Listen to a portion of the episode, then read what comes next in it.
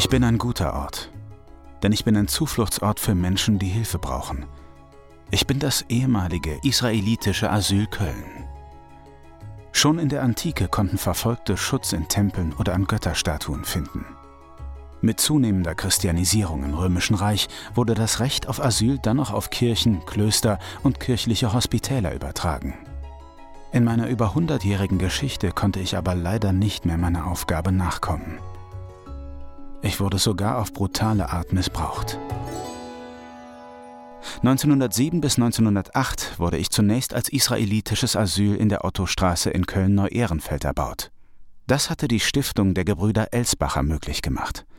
Nach Plänen des Berliner Architekten Wilhelm Winkler wurde ich dann zur Kranken- und Pflegeeinrichtung der jüdischen Gemeinde.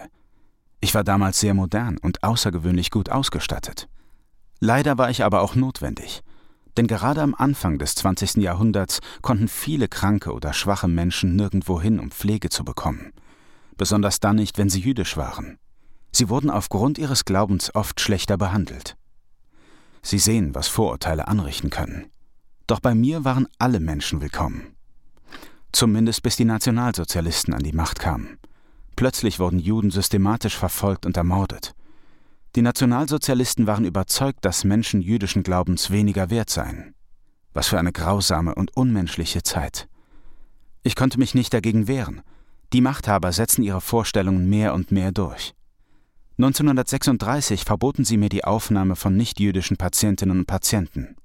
1942 kam die Gestapo und die SS schließlich zu mir in die Klinik. Meine Patientinnen und Patienten, meine Ärzte und ihre Frauen sowie mein Pflegepersonal wurden in das Konzentrationslager Theresienstadt deportiert. Die meisten von ihnen sind dort vermutlich ermordet worden. Ab 1943 wurden bei mir dann russische Kriegsgefangene versorgt. Mein Hauptgebäude war von den Bombenangriffen der Alliierten, die einen Großteil der Stadt zerstörten, zum Glück weitgehend verschont geblieben. 1945 war diese grausame Zeit endlich vorbei. Schon einen Tag nach Kriegsende taten sich Überlebende zusammen, um einen Neuanfang in die Wege zu leiten. So konnte ab 1950 endlich wieder Hoffnung und neues Leben in meine Gebäude einziehen. Meinen Wiederaufbau leitete der jüdische Überlebende und Architekt Helmut Goldschmidt. Auf meinem Gelände wurde ein neues Verwaltungsgebäude für die jüdische Gemeinde gebaut. Aus den Trümmern des Schwesternheimes wurde eine kleine Synagoge errichtet. Der von Goldschmidt errichtete Ostflügel im Stil der 1950er Jahre steht heute unter Denkmalschutz. Bis 1995 haben die belgischen Streitkräfte meinen Krankenhauskomplex als Militärkrankenhaus genutzt. Zwei Jahre später gehörte er wieder der jüdischen Gemeinde.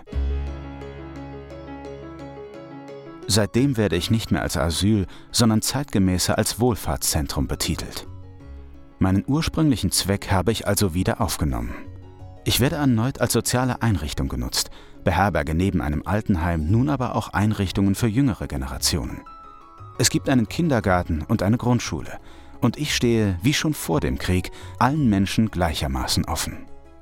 Als jüdische Sozialeinrichtung habe ich einen hohen geschichtlichen Wert.